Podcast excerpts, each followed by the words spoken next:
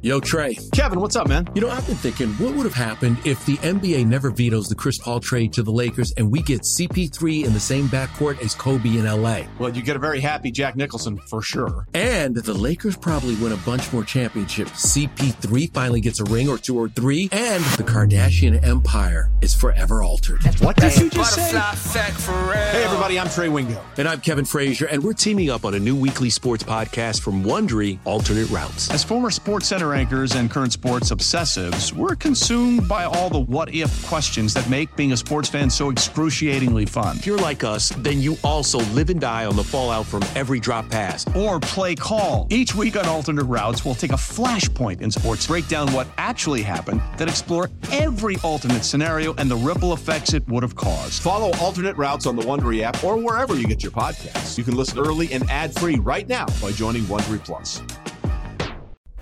The Bucks never stop here. You're listening to Green and Growing, hosted by Sparky Fifer and Nathan Marzion. But what you can see, like Nathan pointed out, is their ability to score the basketball for the Nets, and that's why the question is: Are you buying the Nets as a threat to the Bucks and Celtics in the East? And that is why you probably could look at the Nets and say, yeah, maybe they will have enough at the end of the season to hang with these two teams, and that's why you look at the Bucks and question whether or not they're going to have enough offense, Nathan, to get it done too.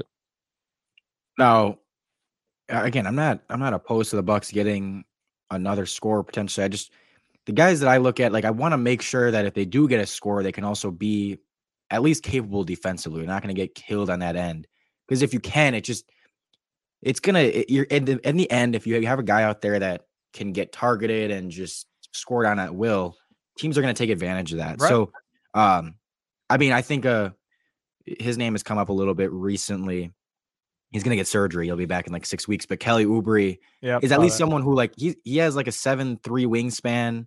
Um, he's got the size, athleticism, and he can score. I think he's averaging twenty this year. Like he's someone who I like that you know can give you a little bit on on both ends potentially. Um, isn't you know a fantastic player, isn't the, the best player, but it's like someone that you could add that I think could help you on both ends. My question with you know you said you want to score and you you talk about we have those main four, then you kind of have Bobby. Um, nobody else can give you super consistent offense, but 2021, who else, who did we have? It was PJ Tucker, and n- nobody And really. PJ else. Tucker I mean, did score. He didn't really score. That's I what I'm mean, saying. was- yeah, and that's what I'm saying. We had PJ as our fifth starter. Right. You had Bobby off the bench, and they kind of went with, okay, we're going to trust that Khris, Jrue, and Giannis's offense will get us enough for the most part. You know, you get occasional games from bench players, occasional game from Brook, and then you just, you know, you play really, really good defense on these teams. And I think I'm I'm fine going with that blueprint and trying to replicate it by getting another defender that you can, you know, put in that fifth spot. And even if you don't want to start him, but having another guy out there that if you need to, you can put five defenders out there that nobody can be targeted and you still have four scorers and you can kind of roll that way. Cause I mean, the reality is the, the rotation's always going to get shortened in the playoffs to like seven ish guys.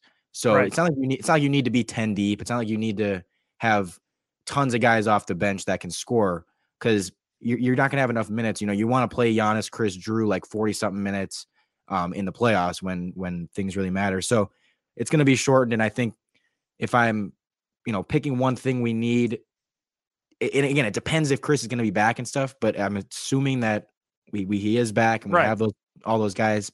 I'm going with the defender.